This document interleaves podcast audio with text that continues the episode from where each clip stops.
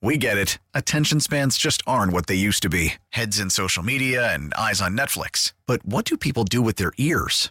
Well, for one, they're listening to audio. Americans spend 4.4 hours with audio every day. Oh, and you want the proof? Well, you just sat through this ad that's now approaching 30 seconds. What could you say to a potential customer in 30 seconds? Let Odyssey put together a media plan tailor made for your unique marketing needs. Advertise with Odyssey. Visit ads.odyssey.com. The top stories from the KCBS radio newsroom. This is the All Local. I'm Jeff Bell. I'm Patti Reising. We've got good news in Sonoma County this afternoon where some residents are being allowed to return home.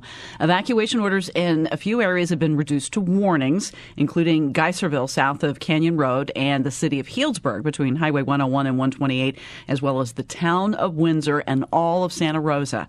The reductions came after fire crews were able to reach 30% containment of the Kincade fire this morning. Over 5,000 first responders are working on containment. 27 helicopters are in rotation. Thus far, the flames have scorched over 76,000 acres. Yeah, Patti, for the 28,000 people of Windsor, there is no place like home today. KCBS reporter Doug Sovern joining us from the town where residents are finally allowed back four days after the entire area was evacuated as the Kincade fire approached. Doug? Well, Jeff and Patti, they flocked to a street corner to welcome their neighbors home, literally dancing in the streets as Windsor's 28,000 residents poured back into the reopened town. Uh, it feels wonderful. Fire Chief Mark Heine here to lead the celebration. It just feels wonderful to be able to welcome this town back to their homes and their businesses. We woke up.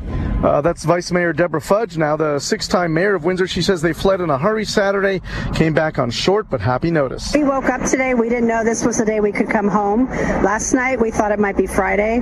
It's only Wednesday. We're super excited and uh, ready to go. Every home here was saved, only minor damage to backyard fences and the like.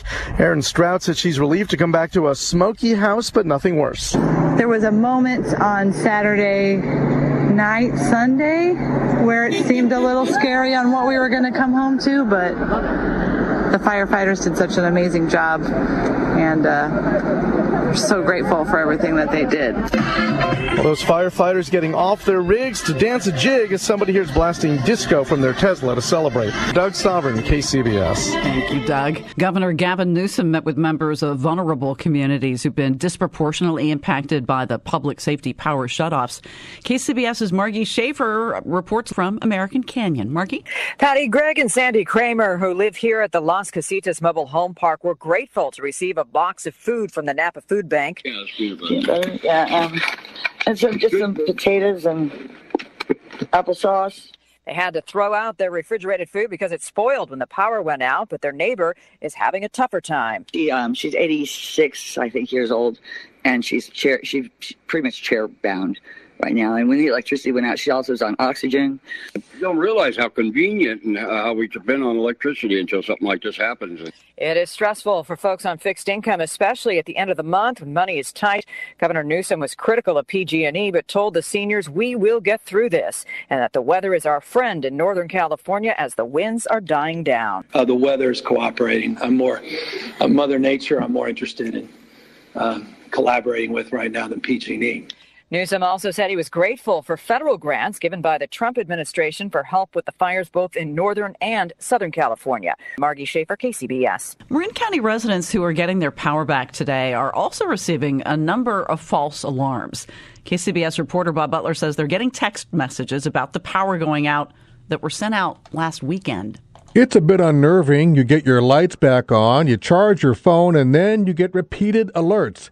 It's the result of cell phone towers getting their power back. As these towers are coming back online with power or whatever related connectivity, each tower is trying to send this message to a phone.